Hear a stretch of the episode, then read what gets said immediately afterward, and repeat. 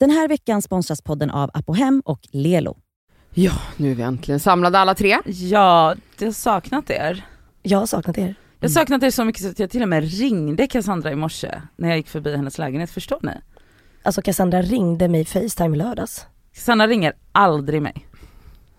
Nej. Det, det kan du faktiskt erkänna. Jag ringer ingen. Men du ringer absolut inte till mig. Men alltså, jag ringer ingen. Det är min. Cassandra var lite Så- full i lördags. Jag tror mest att hon ringde Yahya på Facetime. Ja, för du hade lagt upp någon video på honom så ville jag se honom. Ja, det var gulligt. Mm. Ja, i alla fall. Här är vi. Vi har ju Här är vi. utlovat ett avsnitt där vi ska diskutera otrohet. Och monogami. Och det kommer hända idag. Mm. Så håll i er. Eh, du lyssnar på Det Skaver podcast med mig Cassandra. Mig Elsa. Och mig Nadia.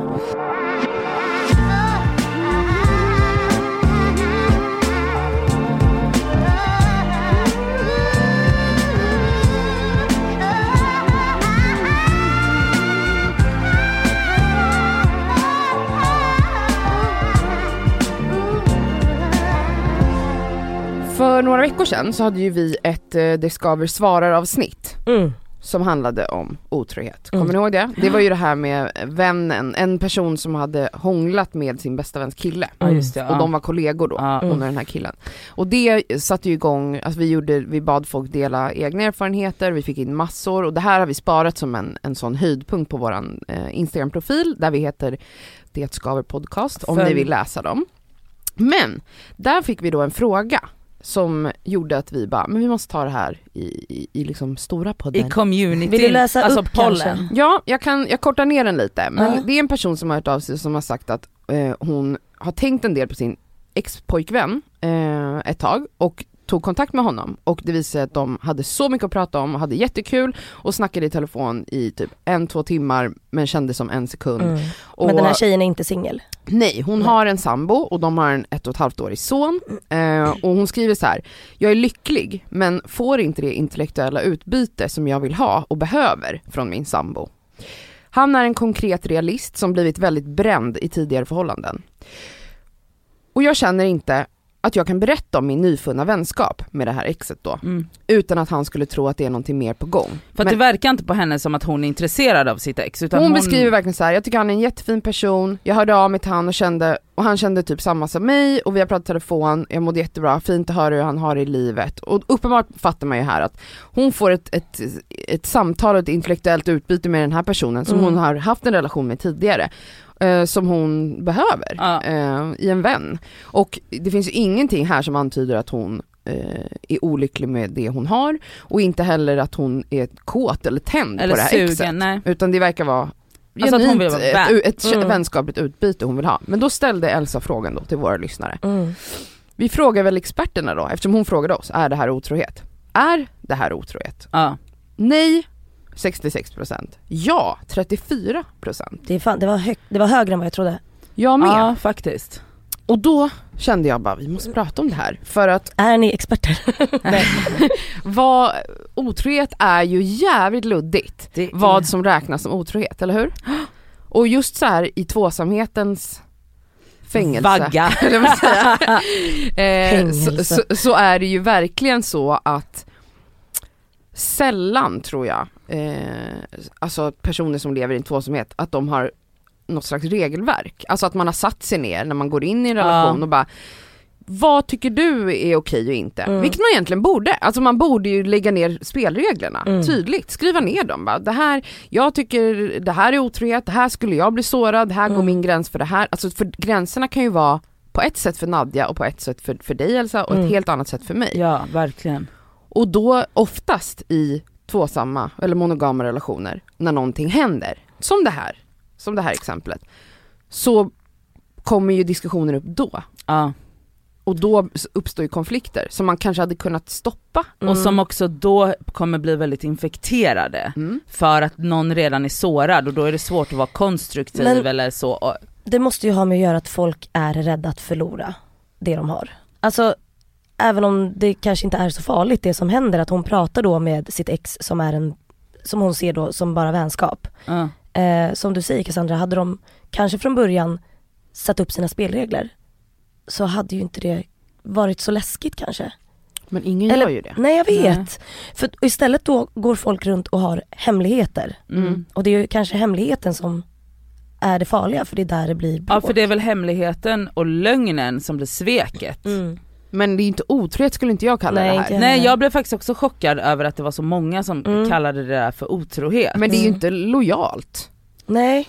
Men jag tycker Men inte heller det är så illojalt heller. Nej. Men jag tror många tycker det. Ja. Just för att det är ett ex. Men hade Mm. det varit typ en, vi säger att det hade varit en person av motsatt kön som är en eh, nyfunnen vän. Alltså en någon kollega har- ja, säger vi. Ja. Som hon bara, vi har så kul, vi snackar Ja. i telefon men jag pallar inte säga det till min kille för han kommer anta att jag vill ligga med den här personen. Och så skiter man och säger det för jag kan ändå respektera känslan av att typ det man inte vet lider man inte av och i det här fallet om hon verkligen inte gör någonting som är över gränsen av otrohet eller Ja. liksom illojala skalan måste man berätta allt för Mm. sin partner. Men jag fattar också att det blir läskigare att berätta när det är ett ex. Verkligen. Det är Det någon som förstår du har varit intim med tidigare, Ja. någon som du förmodligen varit kär i tidigare. Även om det inte kommer hända igen så är, jag, jag fattar att man är rädd.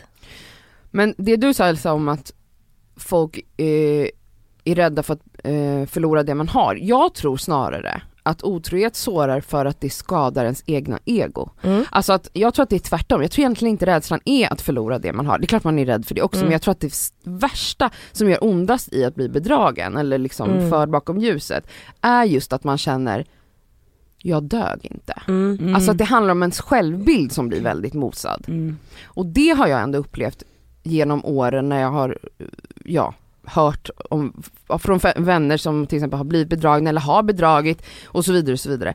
Att det liksom som är genomgående i alla de här upplevelserna är ju just det, att det är så svårt, om man till exempel har blivit bedragen, att det är så svårt att förstå att personen har inte varit otrogen för att jag, det var något fel på mig. Nej.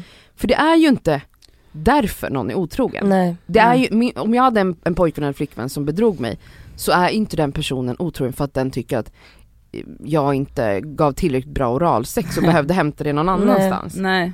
Det är inte det som är grejen. Det handlar ju om att människor är extremt drivna av bekräftelse och, och den här eh, pirr, den här känslan att man vill känna att man lever tror jag. Mm. Mm. Eller varför tror ni att folk är otrogna? Men jag, det vet, eller jag tror folk är otrogna, eller jag ska säga en annan grej först på det här med att man inte duger och det handlar väl också om att så här, att bli vald, alltså, alltså att man väljer varandra i en Mm. monogam relation, det är ju den ultimata bekräftelsen, alltså för människor generellt, alltså för alla tror jag, det Mm. tror jag är universellt att så här, och då när, när, när, liksom, när någon har varit otrogen eller så, tittar på någon annan eller attraherad av någon annan, så är det, för- för jag håller med dig där om att så här, det är det egna egot som, ska, som skadas för att man har redan blivit vald och det är den ultimata liksom bekräftelsen. Och sen när den andra väljer någon annan så har man så svårt att se att så här, fast jag är fortfarande, älskar dig eller bra, bra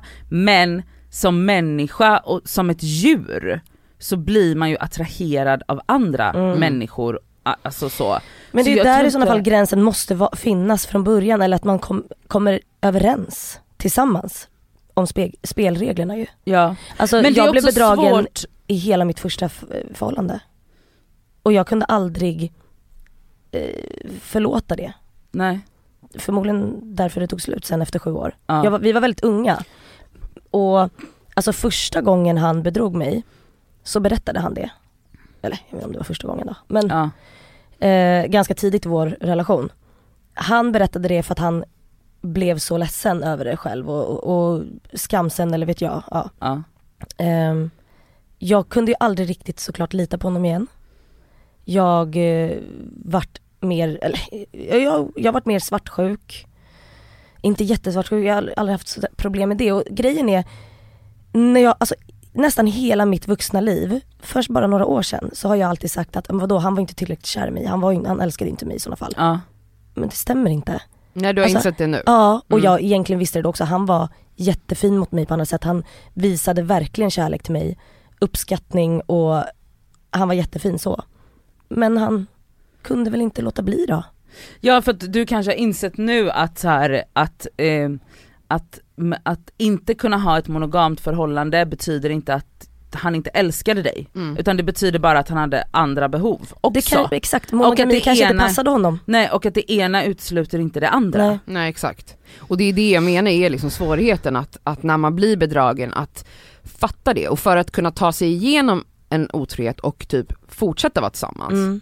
Om det nu sker att man blir bedragen eller att en partner är Mm. otrogen, då krävs det ju att man släpper sitt ego helt och hållet. Dels krävs det ju att den här otrogna personen jobbar med sig själv och inser att jag har ett bekräftelsebehov som, som jag har behövt mätta på det här sättet och, och obviously så har jag gjort det på bekostnad av dig och att man kommer överens om antingen går man åt ett håll, nu testar vi att vara öppna eller så bestämmer man, nu är det bara vi och nu, nu Mm. stänger vi här och då gör inte du om det här. Det är ju det som är grejen, Och då krävs det sen... också att den bedragna eh, kommer över det sårade Ja. egot och fattar att så här, det här har inte med mig att göra. Nej. Det är du som Mm. hade de här problemen, jag har inte varit Mm. otillräcklig.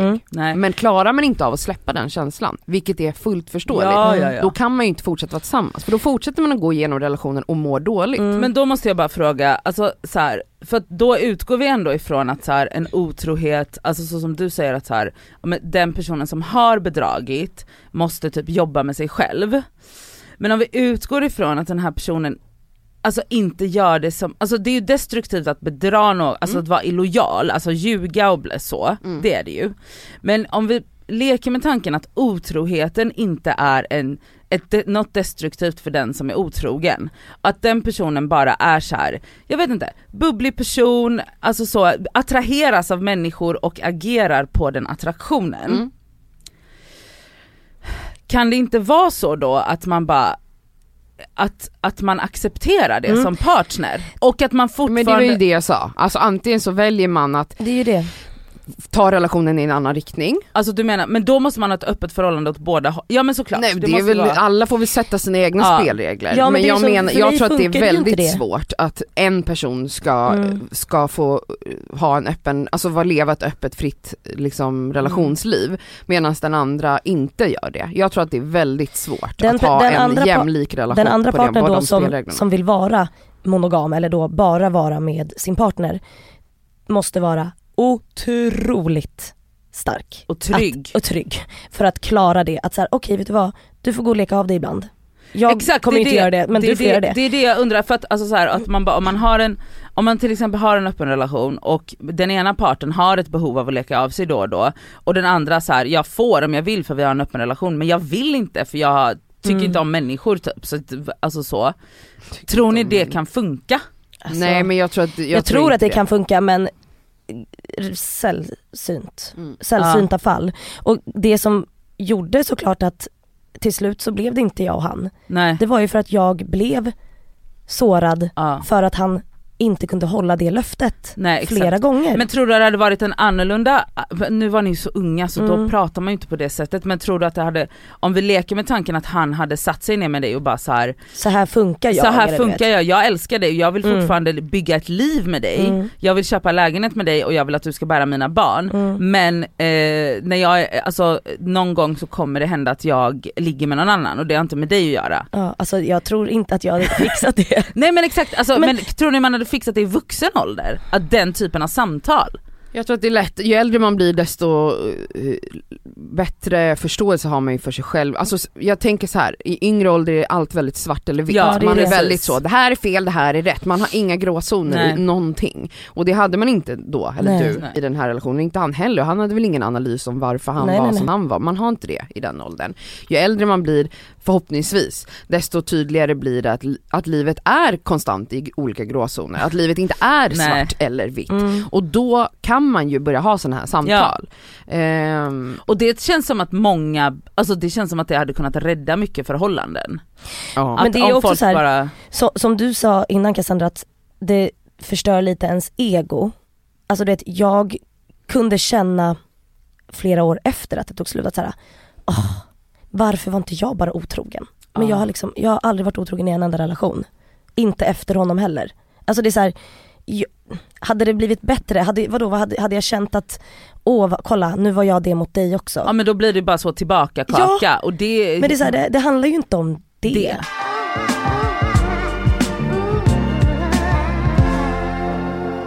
En av de luddigaste grejerna i det här är ju också vad som räknas som otrohet. Mm. Jag, jag tänker att jag hör ofta folk prata om liksom det här med att folk har behov av att ligga med andra. Mm. Men jag av egen erfarenhet upplever, alltså inte personlig erfarenhet men liksom runt mig, upplever att det ofta är mer än bara liksom att folk är kåta på random personer. Utan ofta handlar det om att folk har behov av att känna att de, alltså att bygga relationer med andra. Alltså att det inte oftast handlar om bara en helt random person som du träffar på krogen, går hem med och sen aldrig hörs igen. Utan otrohet har enligt mig runt mig oftast sett ut mer som att man bygger en ny relation med någon annan. Alltså att det är mycket chattande, det är mycket smsande, man, man helt enkelt blir förälskad. Ja. Ni fattar den här Mm. pirriga förälskelsefasen som man ju saknar när man är i en trygg, eller otrygg whatever, när man är i en Ja. monogam relation. Mm. Pirret försvinner ju Ja till slut. såklart. Och den känslan är ju typ en av de känslor som får en att känna sig som mest levande. Verkligen. När man Ja. är kär, förälskad. Nisch, nisch. När man är helt så här, ah, man får ett meddelande och skakar hela kroppen. Den känslan vill man ju uppleva igen och igen och igen. Och därför kan jag förstå att otrohet kan även vara att man inte ens ligger med någon. Alltså Mm. att du bara bygger den här flirten, den Ja. här eh, jag är intresserad av vad du har att säga relationen. Men jag tror att folk är väldigt liksom, inrutade i att otrohet är just att man har sex med någon. Jo, men det är- Där går gränsen. Nej men just därför tror jag att det var, vad var det, 33% som svarade ja ja. på frågan Ja. är det här otrohet? Ja för att de känner att det har inte bara med sex eller kyss eller Mm. något snuskigt eller blött Ja. utan att det faktiskt också är att du lägger ner tid och energi Och sårbarhet. till någon annan. Mm. Ja. Och då fattar jag ju ändå kanske, även om vi blev chockade över 33% sa ja, så finns det ju någonstans vi förstår känslan av att bli sårad och bedragen. ja. Mm. Men jag där, hade blivit väldigt sårad och bedragen om jag hade sett att Sami faktiskt sitter och skriver med ett ex och känner att så här, jag får ut så mycket mer intellektuellt utav den här personen än vad Ja. jag får utav Elsa. Även om de inte hade varit i närheten eller om han inte ens hade Vart velat liksom. vara blöt med någon Mm. annan så hade jag Känt dig känt- sårad. Ja. Mm. Mm. Men då är frågan var, varför? Det är ju För för, att att, du känner, gått- då räcker inte du till Nej. för honom. Ja. Att, för, då För får jag känna så, "Ha, okej och det är ju verkligen straight up det Mm. den här tjejen också sa. Mm. Han kan inte ge mig det här. Mm. Men det är också, då tar jag det till nästa fråga. Kan man förvänta sig att ens partner ska ge en allt? exakt, det är ju det. Och det är det som För det blir- är så vi är lurade. Ja, ja, det är ju det som är det svåra och hela den här monogamins fängelse. Exakt. Att, så här, att vi förväntar oss att vi ska få allting av den här livskamraten som vi väljer. Alltså Mm. att den ska liksom vara pappa till våra barn, alltså leva... Var vår bästa vän, vår bästa ha, ge vän. vårt bästa sex. sex, bästa Allt. diskussioner, allt. Och jag menar i vänskapsrelationer så är man ju inte alls så fyrkantig. Nej. Utan då är man väldigt, alltså jag tror de flesta vuxna människor med trygga vänskapsrelationer är så här. alltså jag ringer inte dig Cassandra för vissa grejer, utan jag vet att så här, om jag behöver det här så ringer jag till Cassandra. Mm. Och du vet ju om det Elsa, Mm. men det är inte så att du känner det att, någonsin att jag är så, eh, för Alltså att du någonsin skulle ha problem med det eller känna att våran vänskap var mindre värd Nej. för att jag hellre tar vissa grejer med Cassandra eller tvärtom. Ja. För det är det som du har lyxen då med vänskapsrelationer eller familjerelationer att du kan välja Men precis. vem du vill prata med Men eller göra dem, vissa Varför saker är man så inrutad med en partner då? Ja. Och just också så typ att, att om, om till exempel Sami hade, om, alltså, nu tar vi Sami som exempel, men jag exempel. alltid. Men jag menar så här, Sami tar ju vissa, vissa diskussioner tar ju, skulle han ju aldrig ta med dig utan han skulle Mm. ringa till Filmon. Mm. Och för att du vet att du, han kommer inte få något utbyte Nej. här, jag är inte intresserad av det här Mm. eller han kan, Det är Men- alltså en av Samis kompisar, Ja, precis någon en av. Samis grabbar. Men jag menar om han skulle ringt det samtalet till en kvinnlig person, Jo men han Då- har ju massa tjejkompisar Ja, det också. är klart. Som, vilket jag tycker är jävligt skönt. ja, Men det, och det här har jag märkt i många vänners relationer, från att man var yngre också, att de redan från början då sätter lite dumma spelregler, måste jag säga, för att egot och svartsjukan tar Ja. över. Där de gör, så, eller ja, de säger till varandra att du får inte ha en vänskaplig relation med det motsatta könet. Nu pratar vi om monogami och nu pratar vi om eh, Straighta, straighta par ja. Eh, vilket då till slut är att så här, jag har tjejkompisar som bara har tjejkompisar och killkompisar som bara har killkompisar. ja. Förstår du?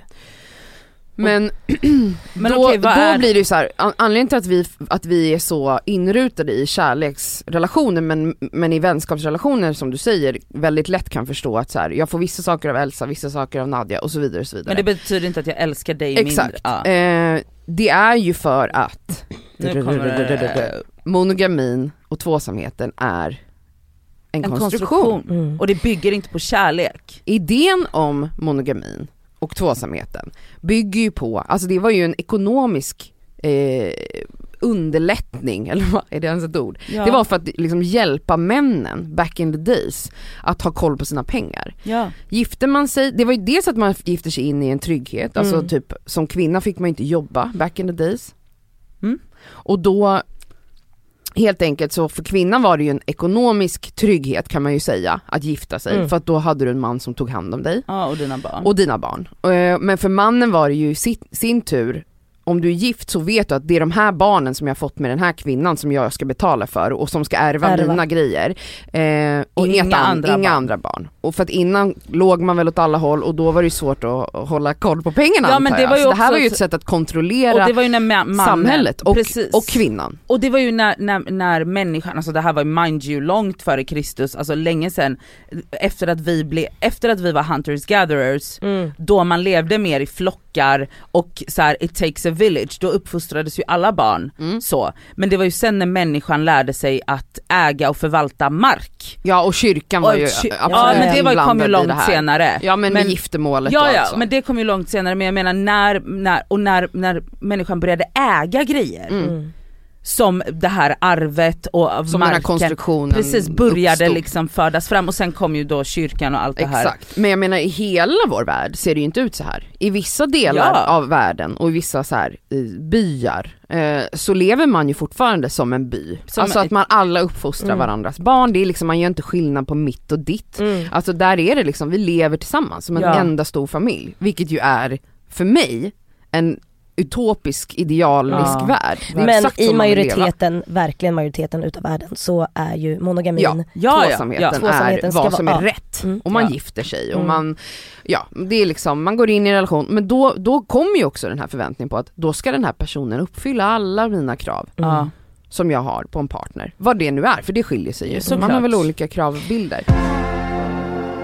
Vi Men- kommer att eh, tipsa er eh, på vår Instagram och här eh, om eh, i alla fall två stycken, en podd som vi fick tipsat från en kompis, shoutout till Natasha.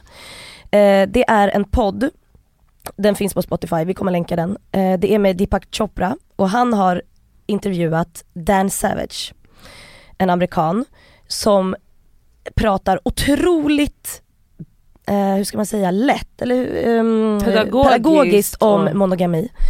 Eh, och Dan Savage är också Och med, sexualitet. sexualitet, Mm. precis. Dan Savage är också med i Explained och pratar lite, eh, som finns på Netflix som vi också kan eh, tipsa om. Mm. Eh, och han säger så jävla bra grejer. Han har alltså levt med sin man, jag tror det är 28 år. ja, typ. Ehm, de är inte monogama. Eh, men han förklarar en grej så bra för att han säger fortfarande att så här, svartsjuka finns ju fortfarande. Den kan de inte riktigt kanske sätta ord på varför det är så starkt hos oss när, när monogamin inte är naturligt från början. Mm. Eh, men han förklarar ju det som att en gång när han blev riktigt jävla svartsjuk var när hans man gick och Aha. handlade Christmas tree, alltså en, en julgran tillsammans med en annan man. Mm. Hem till dem. Ja, Ja. och då kände ju Dave Savage, att, eller Dan Savage såhär, alltså han kände sig riktigt sårad för det där var väldigt intimt, det var deras grej. Ja, han kände ju att Ja. det där kan inte du göra med någon annan. Mm, där blev det problem. Så att jag menar det här med att vara otrogen eller att känna sig sviken eller känna svartsjuka har ju inte bara med blött att göra. Nej. Nej. Nej precis, eh, och i den här Explain som du nämnde där, det är alltså en, en, för den som inte vet, en Netflix-serie som i korta avsnitt verkligen bryter ner olika teman och i ett av de här handlar det om just monogami. Otroligt avsnitt. Jättebra och jättepedagogiskt där, Mm. man, där man verkligen, ja men de bryter ner historien bakom och varför, varför monogamin är onaturlig egentligen Mm. för Ja. människor. Men det de också, en slutsats de också drar i slutet är ju människan är samtidigt väldigt eh, formbar och kan anpassa sig även om det inte ligger i vår natur att vara i tvåsamhet Mm. så kan många ändå klara av det. Och vet du vad jag tänker på då? Det här med, som ändå ligger i naturen, som vi märker hos små, små barn, är det första de känner är mitt. Alltså fattar ni vad jag menar då? Ja. Att de är så här: det är min. Fast att man Fast bara, men sluta vara snål. Det där tror inte jag, det där, alltså inte, alltså små små barn men inte hos spädbarn. Nej, nej men, inte hos spädbarn. nej okej men varför, varför finns det hos även, jag pratar om alltså, Den här veckan är vi sponsrade av Apohem som ju har liksom hälsa och hudvård för alla. Över 18 000 produkter. Ja. Ett klick bort. Och nu kan jag säga så här att nu är det ju då SPF-tider stundande. Solen har börjat titta fram på oss. Jajamän. Jag behöver liksom nu byta ut det läppsylet jag har till någonting som har SPF därför att mina läppar bränns alltid. De är känsliga. De är jättekänsliga. Så nu är det dags för mig att liksom byta ut det. Och ha, det jag har i väskan måste nu vara SPF. Och Min absoluta favorit för det är faktiskt en klassiker som jag klickar hem på app och hem. Och Det är då Nivea Sun 24 hour moisture med SPF 30. Jag sminkar mig varje dag och har haft väldigt svårt för SPF i kombo med smink för att jag upplever att typ sminket sitter sämre.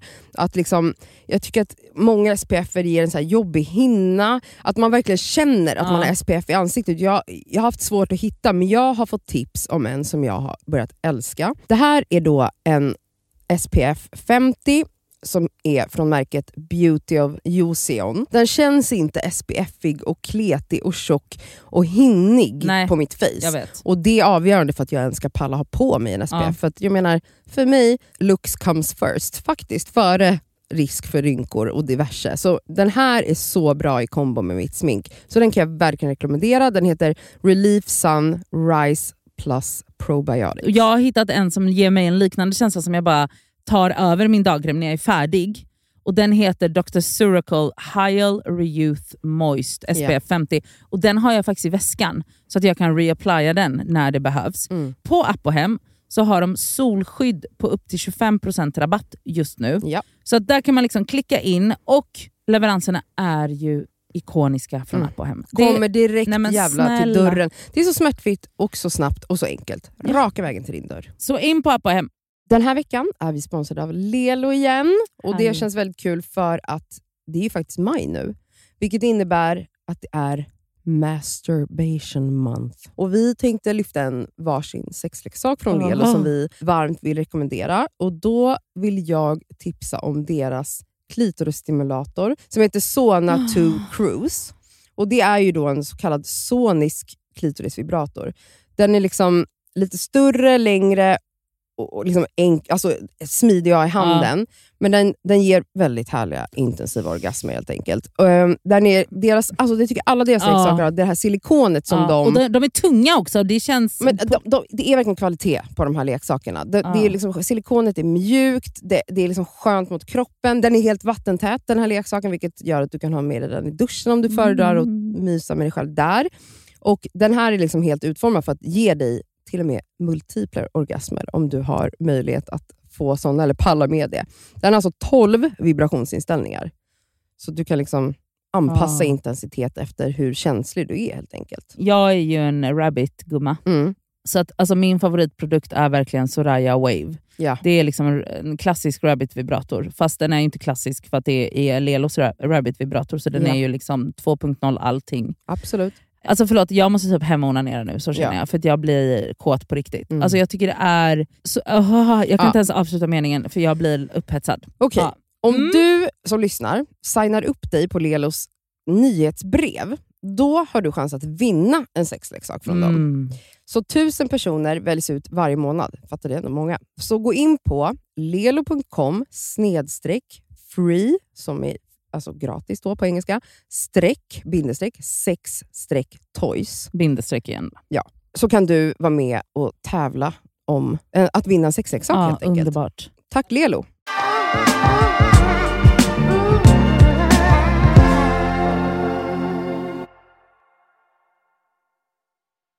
ändå rätt små barn, de har knappt lärt sig prata och de säger att det är mitt. Det Varför där är, jag tror det? att det där är inlärt, jag tror inte att det där är naturligt.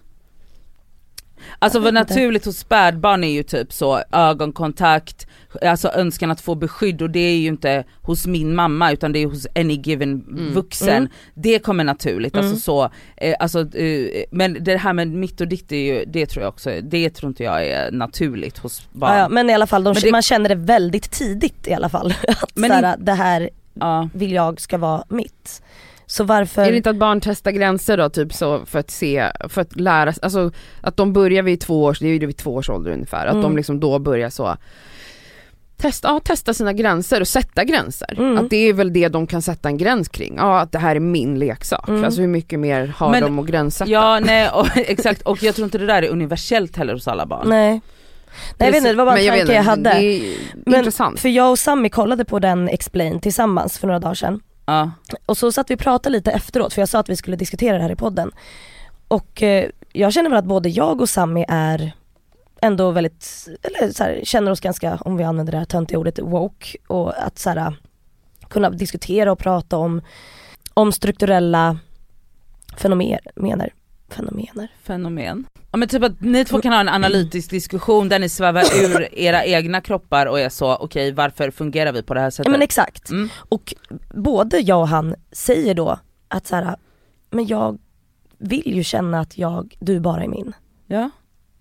Men alltså grejen är sån här att, alltså det, det här handlar ju inte heller om det att... är ju egot som talar Ja. då. ja. Exakt. Alltså det här, för att om någon annan ska få ta del av dig då minsann så kommer jag känna att jag inte räcker till eller jag duger inte och så vidare och så vidare. För det har, alltså det har ju ingenting med din, eh, alltså egentligen om man skulle verkligen peel the onion så tror jag inte att det har att göra med att du skulle känna dig, alltså med din trygghet eller med din känsla av att du är älskad eller åtrådd utan jag tror att det bara som du säger har med egot att göra. Ja, vad kom Nej. ni fram till? Nej men alltså vet du, vi kom liksom inte, vi kom fram till att vi vill ha samma spelregler. Ja, men och Nej, men- grejen är att det här handlar ju inte heller om att man, man försöker övertala hela världen att sluta leva i monogama. Nej, nej, nej. Utan det handlar bara Vi vill om bara att typ här, eh, intellektualisera. Ja men också så öppna upp för, för, för andra typer av familjekonstellationer. Exakt, och det Samtal. säger också den här Dan Savage Ja, som ja. jag pratar om så mycket. Han säger ju, han bara, jag säger inte att det här är till för alla.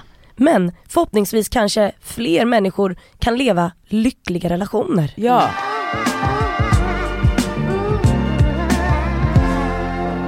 Men okej, men vad är då otrohet? Ja men precis, det är ju det man då kanske behöver diskutera med sin partner. Var För- går gränsen? Mm. För att så här, jag hör ofta folk säga så här, jo men det är klart att man är flörtig med folk. Ja. Och det är väl okej, men man kanske inte vill veta att ens partner är det, Mm. men jag accepterar ändå att han kanske eller hon flörtar med andra. Mm. ja.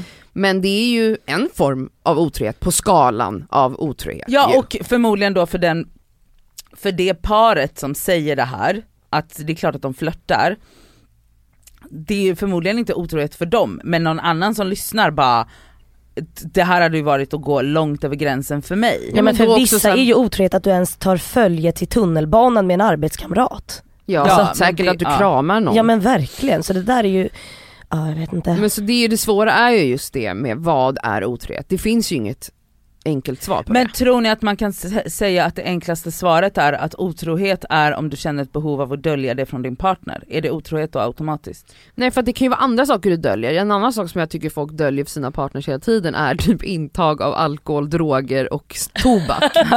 det känns som det är en av de vanligaste lögnerna i relationer, runt mig i alla Jajamän. fall. Att folk är så här.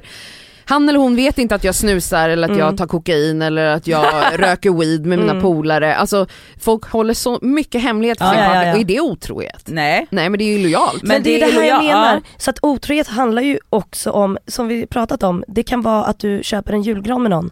Alltså det är ju löftet eller att du Eller att du någon. alltid svarar på någon story som du tycker är väldigt härlig och sexig och som du fantiserat om men aldrig kommer göra någonting med. Ja. Du vet med det, du kommer inte gå över den gränsen. Men du är ändå pirrig när den här personen svarar på Ja. din story. Men kan det inte då vara så om man vänder på det, att man är så här att man bara okej, men eh, jag blir, jag är pirrig och flört, eller så här, min partner är pirrig och flörtig kring andra människor och att man på något sätt accepterar det som en mänsklig drift, för det är det ju. Ja. Men är det inte ännu mer pirrigt då att veta att så här, men han kommer alltid välja mig?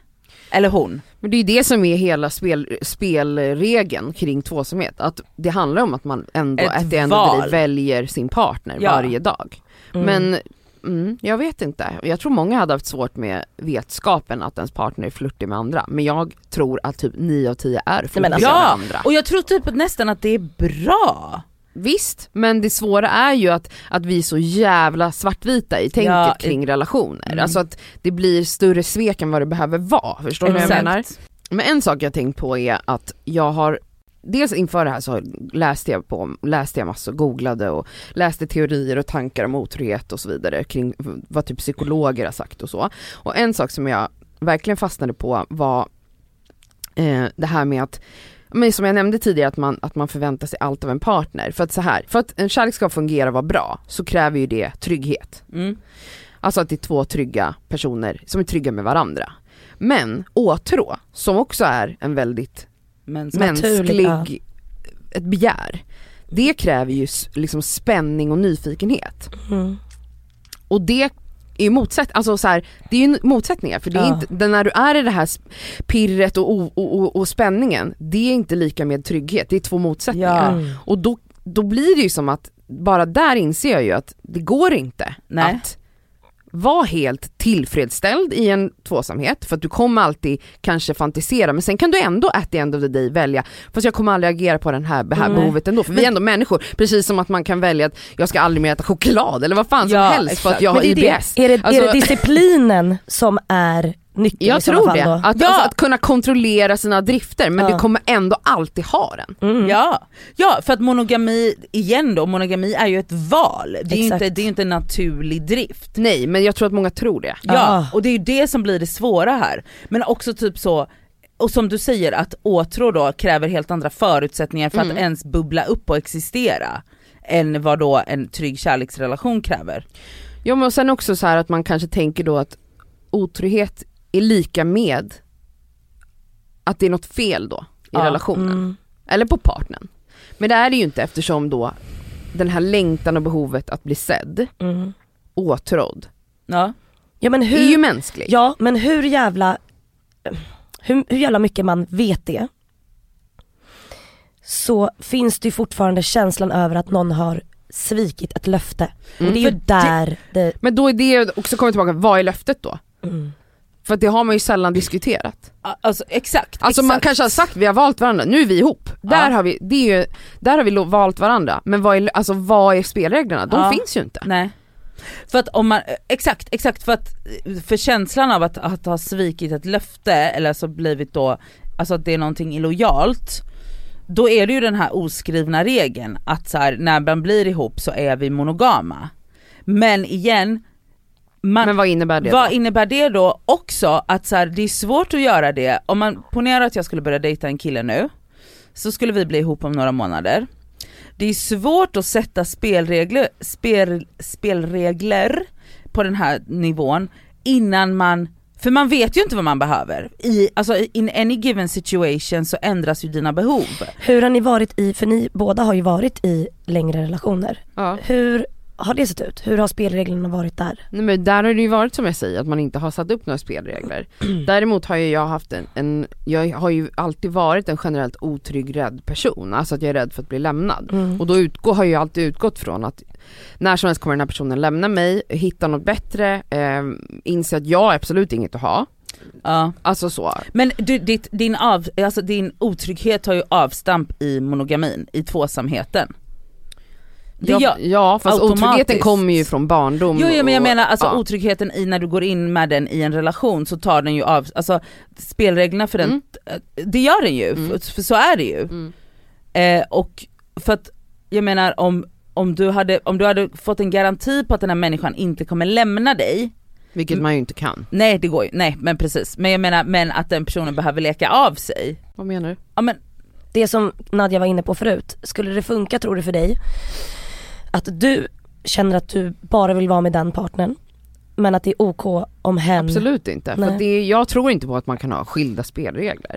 Alltså att, att en person, plus att varför skulle den här personen inte vilja det? Alltså jag, det känns Mm. väldigt märkligt att så här, nej jag tror, jag tror inte det alls är en hållbar idé. Men tror du, du som har tänkt på det lite Nadja, Hade du varit OK Jag med? vet inte. Nej.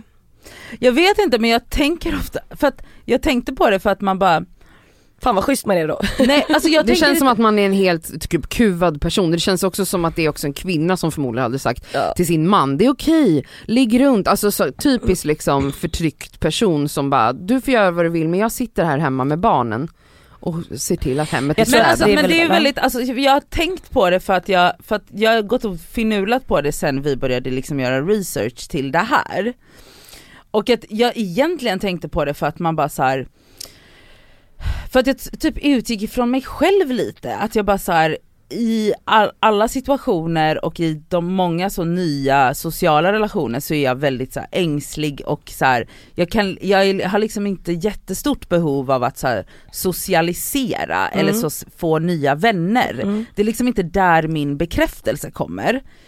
Och, om, och de, kanske så de killar jag har blivit attraherad till, och sen kan man diskutera om det är något destruktivt i mig, men det kan vi ta i ett annat avsnitt.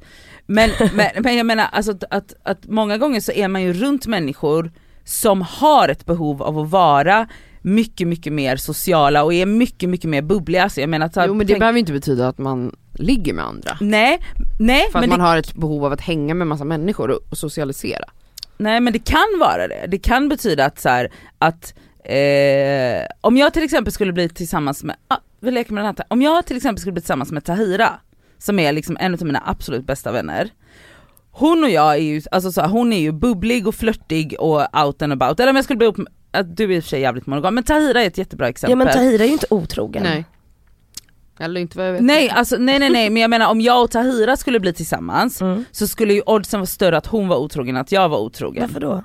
Därför att, alltså om man bara tänker på hur, alltså jag vill ju helst inte träffa nya människor. Fast jag tror att det är en väldigt förenklad idé för att otrohet är inte heller någonting som man kan applicera på en viss typ av personlighetstyp. Jag är, Som du svin, försöker göra jag är ju nu. svinsocial, ja men det var därför jag folk. sa att jag kan inte ta Hon det. är, känns som en person som aldrig skulle göra det och därmed också, jag kan säga att människor som har varit otrogna som man aldrig tror skulle vara Ja, otrogna jo, är sig. otrogna. Det, Ja, handlar det är om, sant. det handlar verkligen om slumpen, vart man hamnar, det kan vara att du träffar en person som helt plötsligt väcker någonting hos dig som du Ja. aldrig trodde kunde väckas. Alltså det kan hända att Elsa också är otrogen, det är inte omöjligt Nej, att Elsa nej, nej, skulle nej, vara nej, det. Även om man kan tro det nu, för att du säger det, så Mm. kan det hända att någon dyker upp i ditt liv. Jag säger inte att det kommer hända men ni fattar vad jag Ja, menar. ja, ja. Det finns inte en typ. Det var, den, den idén levde jag också efter när jag var yngre, när allt var väldigt svart sant. eller vitt. Men, Att det är en typ som är otrogen Mm. en, och vissa skulle aldrig vara det. För mig är det snarare alla är potentiellt otrogna personer. så här, alla kan vara det, absolut. Men monogamin passar vissa bättre än andra. Verkligen. Så är det ju. Ja, eller mer inrutade i det normativa. Ja. Eller har bättre disciplin.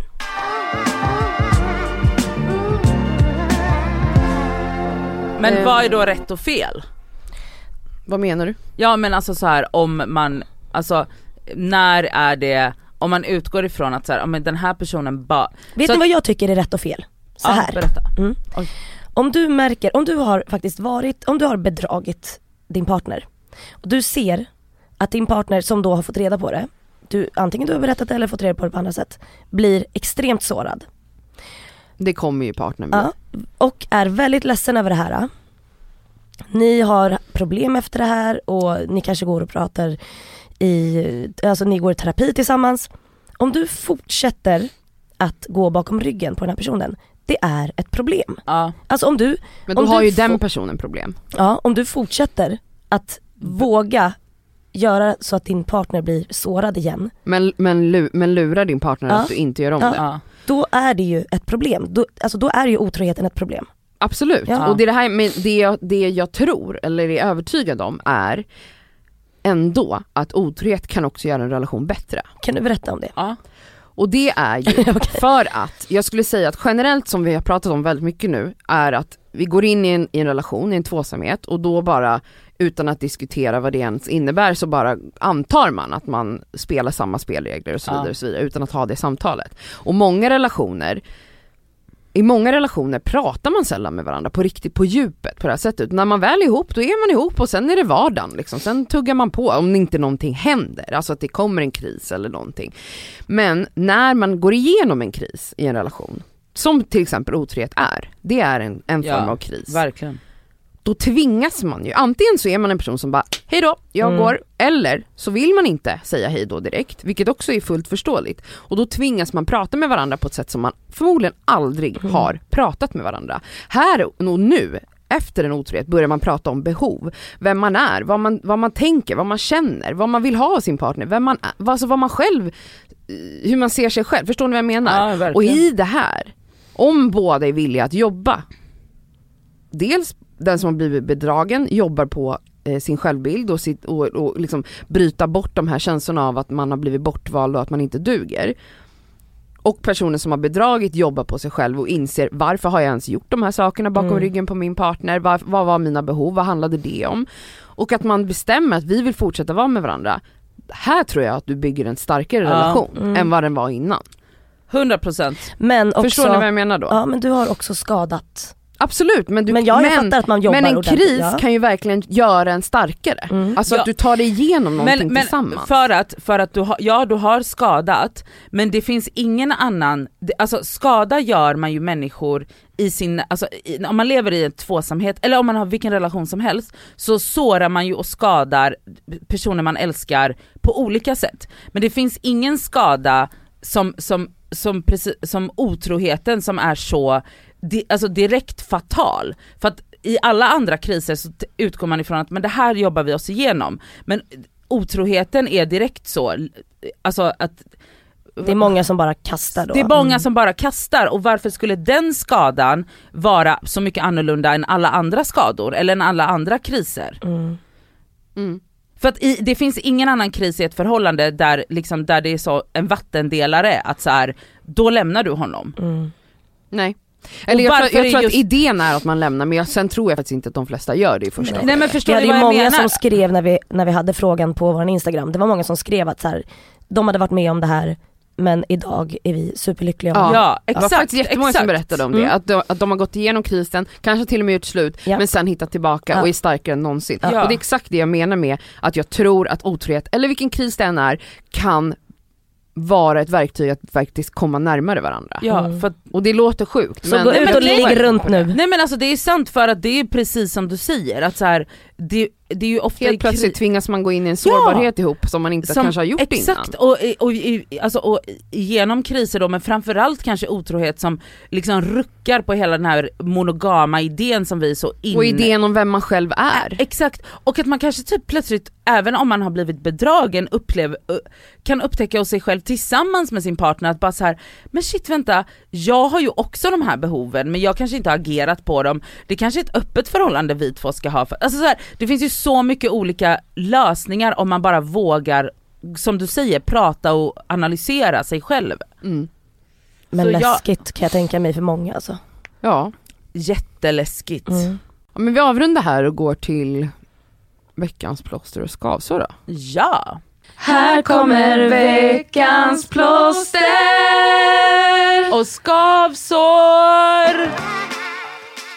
Mitt plåster den här veckan går ut till Mig. dijonsenap. Och vet du, jag bara kände stinget när du sa det. Ah, Det är så gott. det är så gott. Kan vi bli Med sponsrade?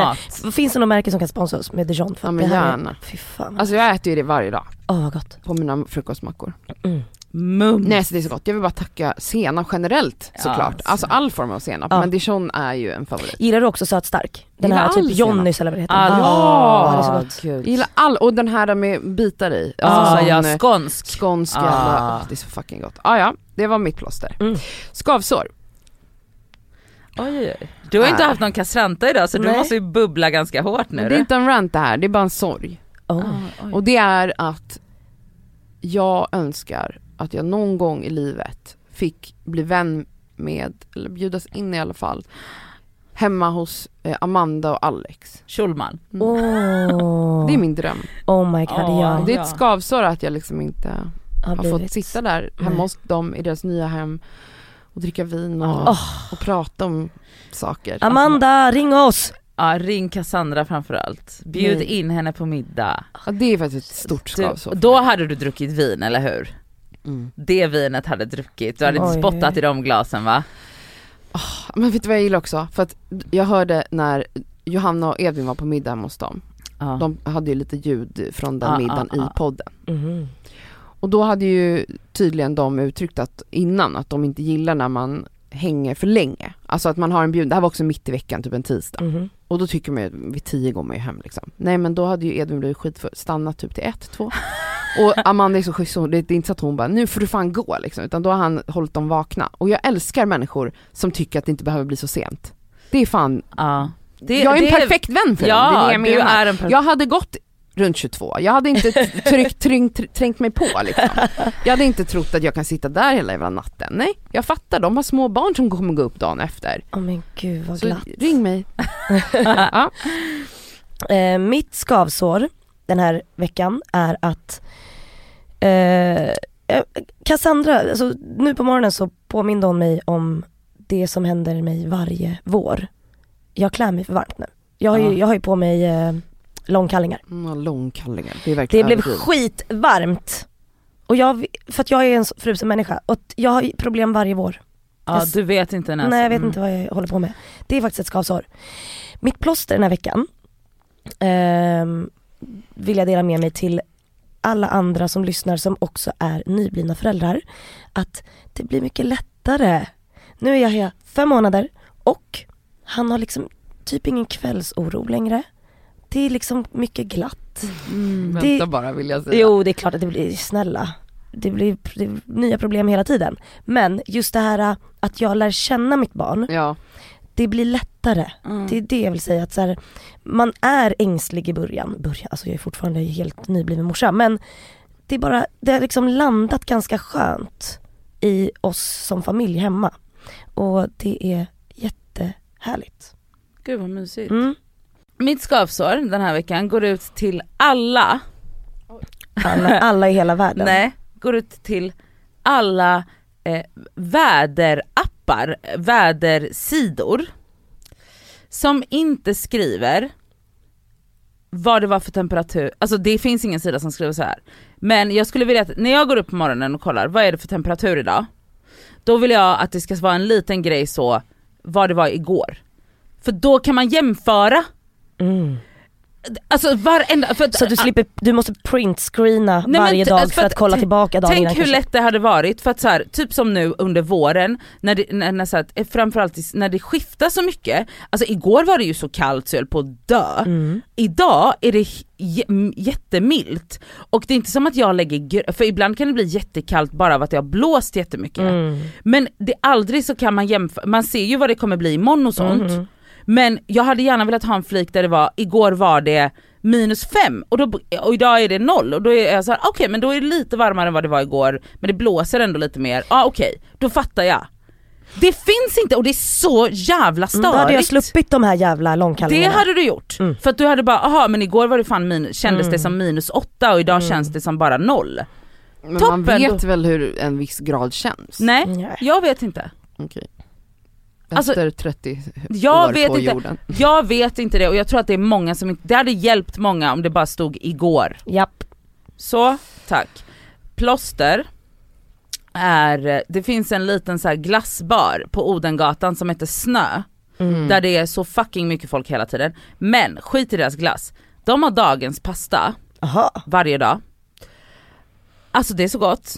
Alltså deras dagens pasta, alltså det är så gott. Så jag, jag, trodde det bara var glass. nej nej nej. Det är ett litet fik typ. Alltså det Mhm. är ett litet hål i väggen på Mm. Odengatan, eh, alltså ja Vid skitsamma. Vasaparken. Vid Vasaparken exakt. Mm. Nej men alltså deras pastor, alltså, nej men oh. Men glassen också måste få en... Ja, måste ja, lite glassen kärlek. är ju- Den är otrolig. Men jag tror att den vet alla som bor i Stockholm att så här, den är, men alltså gå dit och ät. Alltså, Vilken det är pasta? Nej men alltså de har dagens, det är olika varje dag, det Ah, finns ah, ah, en så, och de har ofta en vegetarisk och en eh, annan och en typ sallad, salladen har jag aldrig ätit. Men alltså pastorna är så goda, alltså de har någon sån tortellini med fyllda med kronärtskocko, alltså Mm. den är så, nej, men jag drömmer och igår när jag var bakis åt jag en tomatsås med pancetta och spaghetti. Alltså, Oj. ja det är mitt eh, plåster. Snö. Tack för att ni har lyssnat den här veckan. Vi älskar er. Ja och vi förstår att det här kanske har rört upp känslor hos er. Eller väckt nya tankar. Ja, Mm. och eh, vi kommer absolut att eh, prata mer om det här hela veckan tror jag. På Instagram, Så så, följ oss. följ oss. Det skaver podcast. Puss hej!